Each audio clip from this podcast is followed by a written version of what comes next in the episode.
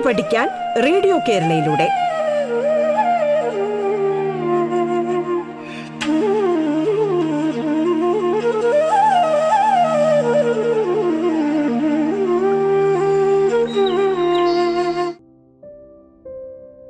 നമസ്കാരം സംസ്ഥാന സർക്കാരിന്റെ ഓൺലൈൻ റേഡിയോ സംരംഭമായ റേഡിയോ കേരളയുടെ പാഠം എന്ന പരിപാടിയിലേക്ക് നിങ്ങൾക്കേവർക്കും സ്വാഗതം.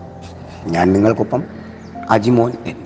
Thiruvananthapuram Pattom saint Mary's higher secondary സ്കൂളിലെ ഹൈസ്കൂൾ വിഭാഗം മലയാളം അധ്യാപകനാണ്. ഏറ്റവും പ്രിയ വിദ്യാർത്ഥി വിദ്യാർത്ഥിനികൾ എട്ടാം ക്ലാസ്സിൽ മലയാളത്തിൽ നിന്നുള്ള അടിസ്ഥാന വ്യാകരണ തത്വങ്ങളും അതിന്റെ പ്രവർത്തനങ്ങളും അതിന്റെ ഉദാഹരണങ്ങളുമാണ് കഴിഞ്ഞ ക്ലാസ്സുകളിൽ നമ്മൾ പറഞ്ഞുകൊണ്ടിരിക്കുന്നത്. പ്രികുഞ്ഞുങ്ങളെ വ്യാകരണത്തിന്റെ അടിസ്ഥാന പ്രമാണങ്ങളും അടിസ്ഥാനപരമായി ഹൈസ്കൂൾ വിഭാഗത്തിലെ കുഞ്ഞുങ്ങൾ മനസ്സിലാക്കുന്നതിനും വേണ്ടിയുള്ള വ്യാകരണ സമീപനങ്ങളാണ് നമ്മൾ ഈ കഴിഞ്ഞ ഭാഗങ്ങളിലെല്ലാം പറഞ്ഞുകൊണ്ടിരിക്കുന്നത്. വ്യാകരണ പഠനത്തിന് ഏറ്റവും അനിവാര്യമായിട്ടുള്ളത് നോട്ട് ബുക്കും പേനയുമാണ്. പറയുമ്പോൾ കാര്യങ്ങൾ പറയുമ്പോൾ അതിനനുസരിച്ചുള്ള എഴുത്തുകൾ പ്രവർത്തനങ്ങൾ ഇവ നിങ്ങൾ ചെയ്തിരിക്കണം. പ്രത്യേകമായിട്ടും ഓർക്കേണ്ട ഒരു കാര്യം. നമ്മുടെ എല്ലാ വ്യാകരണ ഭാഗങ്ങൾക്കും ഉദാഹരണങ്ങൾ നമ്മുടെ പാഠപുസ്തകത്തിൽ തന്നെ ഉള്ളതാണ്. ഓരോ പ്രവർത്തനങ്ങളും കഴിയുമ്പോഴും പാഠപുസ്തകത്തിൽ നിന്നും നിങ്ങളതുമായിട്ട് ബന്ധപ്പെട്ടുള്ള ഉദാഹരണങ്ങൾ കണ്ടെത്തുമ്പോൾ കൂടുതലായി നിങ്ങൾക്ക് ആ വ്യാകരണ ഭാഗത്തെക്കുറിച്ച് അറിയാൻ കഴിയുന്നു. ഇനി നമ്മൾ വ്യാകരണത്തിന്റെ അടുത്ത ഭാഗം ഏതാണെന്ന് വെച്ചാൽ ഇനി നമ്മൾ പറയാൻ പോകുന്നത് പ്രകാരം എന്ന വ്യാകരണ ഭാഗമാണ്. എന്താണ് പ്രകാരം എന്ന് ചോദിച്ചാൽ ഒരു ധാതു അതിന്റെ അർത്ഥം ഏതു മട്ടിൽ വെളിപ്പെടുത്തുന്നുവോ അതിനെയാണ് നമ്മൾ പ്രകാരം എന്ന് പറയുന്നത്. ഒരു ധാതു അതിന്റെ അർത്ഥം എപ്രകാരം അവതരിപ്പിക്കുന്നുവോ അതിനെയാണ് നമ്മൾ പ്രകാരം എന്ന് പറയുന്നത്. അപ്പോൾ എന്താണ് അതിൽ നിന്നും മനസ്സിലാക്കുന്നത്? ഒരു ധാതു ഏത് മട്ടിൽ? അതിന്റെ അർത്ഥം വെളിപ്പെടുത്തുന്നു. ശ്രദ്ധിച്ചോളണം. ഇപ്പോൾ ഞാൻ ഒരു ഉദാഹരണം പറയുകയാണ്. നമുക്ക് പഠിക്കാനുള്ള ഒരു ഭാഗം തന്നെ ആണ് പറയുന്നത്. ഒരു ഉദാഹരണം പറയുമ്പോൾ വരട്ടെ എന്ന് പറഞ്ഞാൽ എന്താ അർത്ഥം? വരട്ടെ എന്ന് പറയുമ്പോൾ അത് തീരുമാനിക്കുകയാണ്. വരട്ടെ എന്ന് ചോദിച്ചാൽ ഞാൻ ഇവിടുന്ന് പോകുന്നു അല്ലെങ്കിൽ ഞാൻ ഇവിടുന്ന് പൊക്കോട്ടെ എന്നുള്ള അർത്ഥം. അല്ലെങ്കിൽ അകത്തേക്ക് വരട്ടെ. അപ്പോൾ വരാം. അടുത്ത ഉദാഹരണം കേൾക്കുമ്പോൾ. അത് അനുവാദം കൊടുക്കുന്നതാണ്. ഇരിക്കണം. അവിടെ വിധിക്കുകയാണ്. അതായത് കൽപ്പിക്കുകയാണ്. അപ്പം ഇങ്ങനെ ഉദാഹരണങ്ങൾ കേൾക്കുമ്പോൾ ഒരു ധാതു അതിന്റെ അർത്ഥം ഏത് മട്ടിൽ വെളിപ്പെടുത്തുന്നുവോ അതിനെയാണ് നമ്മൾ പ്രകാരം എന്ന് പറയുന്നത്. അപ്പോൾ ഈ അടിസ്ഥാനത്തിൽ പ്രകാരങ്ങൾ നാല് തരത്തിലുണ്ട്. ഒന്നാമത്തെ പ്രകാരം നിയോജക പ്രകാരം എന്ന് പറയും. രണ്ടാമത്തത് വിധായക പ്രകാരം. മൂന്നാമത്തത് അനുജ്ഞായക പ്രകാരം. പറഞ്ഞു മനസ്സിലായല്ലോ? ഇപ്പോൾ ഈ മൂന്ന് തരത്തിലുള്ള പ്രകാരങ്ങൾ നമ്മൾ ഉദാഹരണമായിട്ട് വിശദീകരിക്കുമ്പോൾ ബാക്കിയുള്ള രണ്ടെണ്ണം നമ്മുടെ പുറത്തുനിന്ന് ഈ അടുത്ത സമയം മുതൽ കണ്ടുപിടിച്ചിരിക്കുന്ന പ്രകാരങ്ങളാണ്. ഒന്നാമത്തെ പ്രകാരം നിയോജക പ്രകാരം. ഇതിന്റെ പ്രത്യയം അട്ടേ എന്ന പ്രയോഗമാണ്. അപ്പോൾ ഈ നിയോജക പ്രകാരം എന്ന് പറയുന്നത് ഒരു കാര്യത്തിനെ നിയോഗിക്കുകയാണ് നിർദ്ദേശിക്കുകയാണ്. അപ്പോൾ അട്ട എന്ന ഉദാഹരണം കേൾക്കുമ്പോൾ അവിടെ ഇരിക്കട്ടെ ഇവിടെ കിടക്കട്ടെ അവിടെ പൊയ്ക്കോട്ടെ എന്നൊക്കെ പറയുന്ന ഒരു ഉദാഹരണമുണ്ട് അപ്പം നിയോഗം. അതുകൊണ്ടാണ് നിയോജക പ്രകാരം എന്ന് പറഞ്ഞത്. അപ്പോൾ ഈ ഉദാഹരണം കേൾക്കുമ്പോൾ നമ്മൾ ഒരാളോട് നിയോഗിക്കുകയാണ് നിർദ്ദേശിക്കുകയാണ് എന്നുള്ള അർത്ഥമാണ് അവിടെ പ്രകാ പ്രകടമാകുന്നത്. രണ്ടാമത്തെ പ്രകാരം എന്ന് പറയുന്നത് വിധായക പ്രകാരകമാണ്. അതിന്റെ പ്രത്യയം എന്ന് പറയുന്നത് അണം ആണ് അണം. അപ്പോൾ വിധായക പ്രകാരം എന്ന് പറഞ്ഞാൽ വിധിക്കുകയാണ്. എന്നുവെച്ചാൽ കൽപ്പിക്കുക എന്ന അർത്ഥത്തിലാണ് വരുന്നത്. അണം ഇരിക്കണം നിൽക്കണം പോകണം വരണം. നീ നിൽക്കണം നീ ഇരിക്കണം നീ പോകണം നീ വരണം അവൻ പോകണം എന്നൊക്കെ പറയുന്നത് നമ്മളൊരു കാര്യത്തെ വിധിക്കുകയാണ് അല്ലെങ്കിൽ കൽപ്പിക്കുകയാണ്. ആജ്ഞാപിക്കുന്ന അർത്ഥം എടുക്കരുത് കൽപ്പിക്കുകയാണ്. മൂന്നാമത്തെ പ്രകാരം എന്ന് പറയുന്നത് അനുജ്ഞായക പ്രകാരമാണ്. അനുജ്ഞായക പ്രകാരം.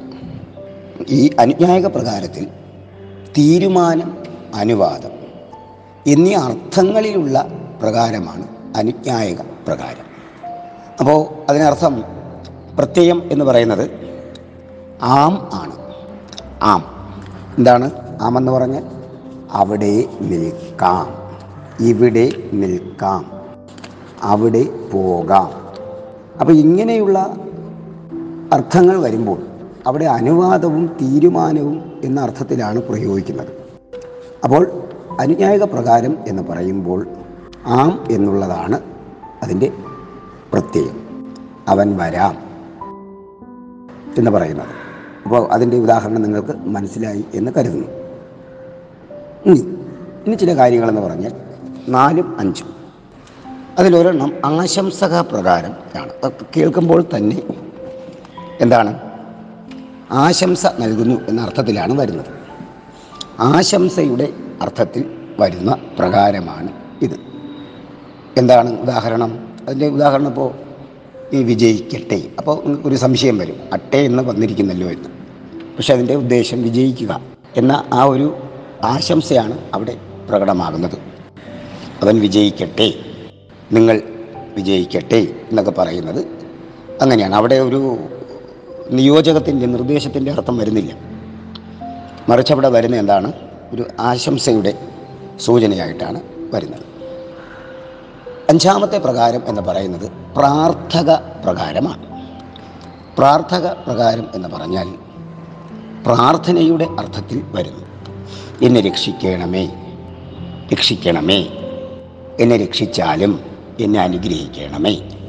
അപ്പോൾ ഇങ്ങനെയുള്ള അർത്ഥങ്ങൾ ഒരു ധാതുവിന്റെ അർത്ഥം തുല്യമായിട്ട് പ്രകടമാകുന്നു. ഏത് അർത്ഥത്തിൽ പ്രകടിപ്പിക്കുന്നുവോ അതിനെയാണ് നമ്മൾ ഇതെന്ന് പറയുന്നത് പ്രകാരം എന്ന് പറയുന്നത്. അപ്പോൾ നമ്മുടെ പ്രകാരം ഇവിടെ അവസാനിച്ചിരിക്കുകയാണ്. പിന്നെ ചെറിയ ഒരു ഭാഗമായതുകൊണ്ട് നമ്മൾ അടുത്ത ഒരു കാര്യം കൂടി പറയുന്നു. അങ്ങനെ നമ്മൾ പറയുന്ന പേരാണ് ശബ്ദ വിഭാഗം എന്ന് പറയുന്നത്. ശബ്ദ വിഭാഗത്തെ നമ്മൾ രണ്ടായിട്ട് കൽപ്പിക്കുന്നു. ശബ്ദങ്ങളെ നമ്മൾ രണ്ടായിട്ട് പറയുന്നു. ഒന്ന് വാചകം. മറ്റൊന്ന് ദ്യോതകം. ദ്യോതകം. വാചകം ദ്യോതകം. ഇപ്പോൾ വാചകം എന്ന് പറഞ്ഞാൽ ഒരു വാക്യം ഒരു സെന്റൻസ് അതായത് സ്വതന്ത്രമായ അർത്ഥമുള്ളതും നിലനിൽപ്പുള്ളതുമായ ശബ്ദങ്ങളെയാണ് നമ്മൾ വാചകം എന്ന് പറയുന്നത്. സ്വതന്ത്രമായ അർത്ഥമുള്ളതും നിലനിൽപ്പുള്ളതുമായ ശബ്ദങ്ങളെയാണ് നമ്മൾ വാചകം എന്ന് പറയുന്നത്.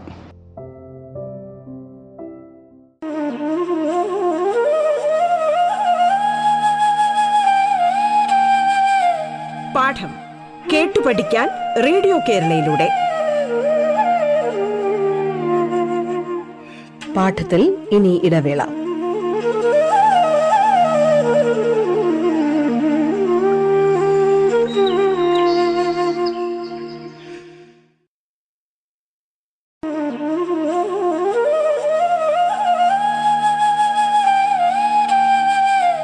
പാഠം കേട്ടു പഠിക്കാൻ റേഡിയോ കേരളയിലൂടെ.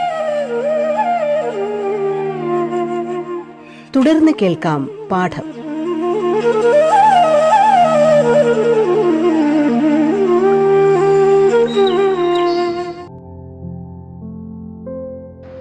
അപ്പോൾ നിങ്ങൾക്ക് അതിന്റെ ഉദാഹരണം പറയുമ്പോൾ മനസ്സിലാകും. ഇപ്പോൾ പുസ്തകം ഇതൊരു വാചകമാണ് ഒരു വാക്കാണ്. അതിന് സ്വതന്ത്രമായ അർത്ഥമുണ്ട്. നിൽക്കുന്നു സ്വതന്ത്രമായൊരു അർത്ഥമുണ്ട് ഇനി ദ്യോതകം എന്ന് പറഞ്ഞാൽ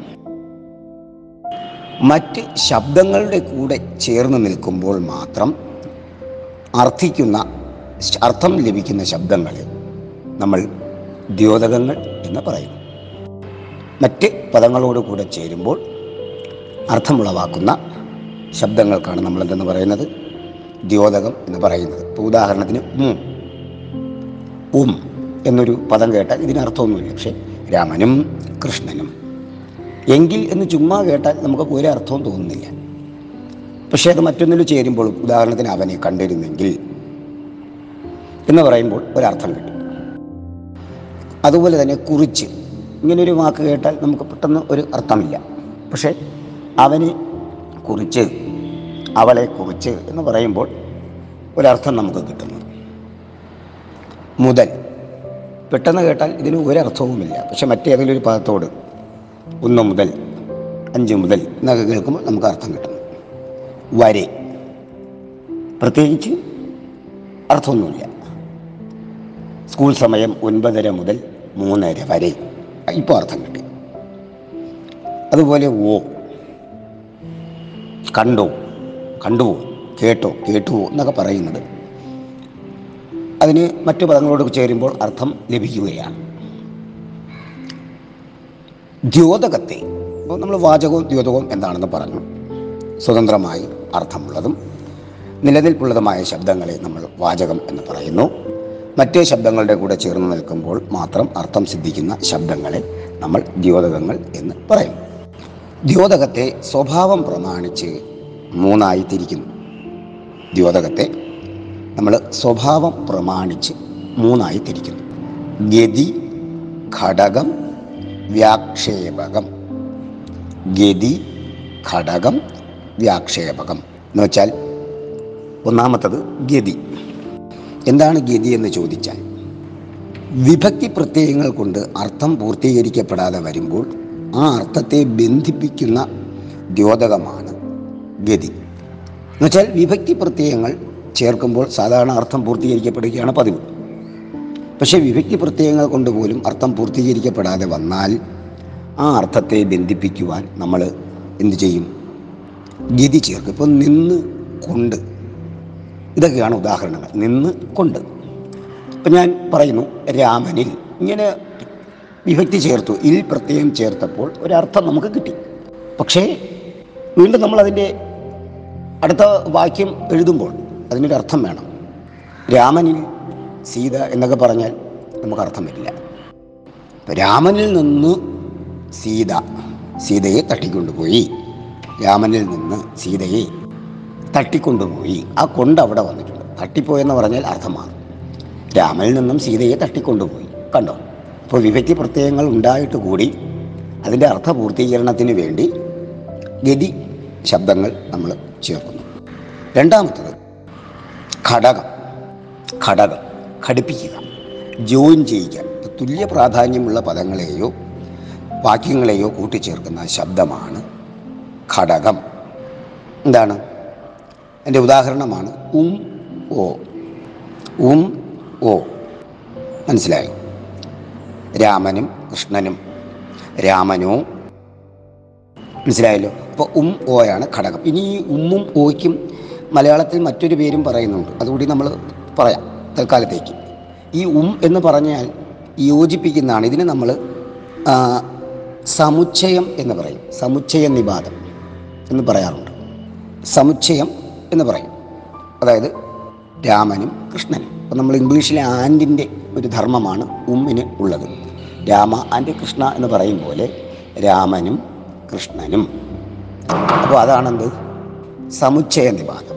അല്ലെങ്കിൽ സമുച്ചയം. ഇനി ഓ എന്ന് പറഞ്ഞാൽ വികല്പമാണ് സംശയാർത്ഥമാണ്. വികല്പം എന്ന് പറയുന്നു. രാമനോ കൃഷ്ണനോ? അതും നിങ്ങൾക്ക് മനസ്സിലായി എന്ന് കരുതുന്നു. അടുത്തത് വ്യാക്ഷേപകം. എന്താണെന്ന് വെച്ചാൽ വ്യാക്ഷേപകം. അതായത് വക്താവിന്റെ പറയുന്നയാളിന്റെ പെട്ടെന്നുള്ള വികാരങ്ങളെ പ്രകടമാക്കുന്ന ശബ്ദങ്ങളെ നമ്മൾ വ്യാക്ഷേപകം എന്ന് പറയും.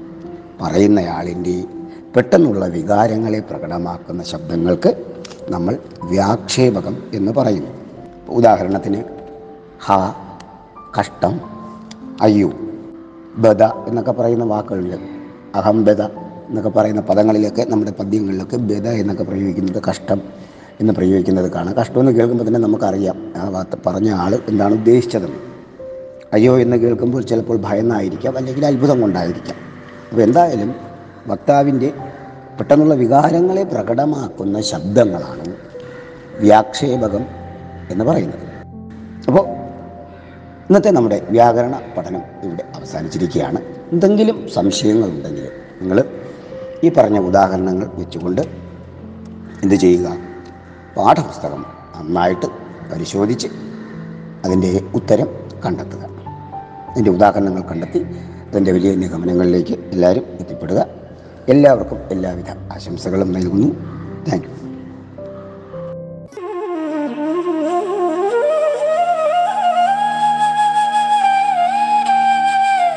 പാഠം കേട്ടു പഠിക്കാൻ റേഡിയോ കേരളയിലൂടെ. പാഠത്തിന്റെ ഇന്നത്തെ അധ്യായം പൂർണമാകുന്നു. ഇനി അടുത്ത ദിവസം കേൾക്കാം. നമസ്കാരം.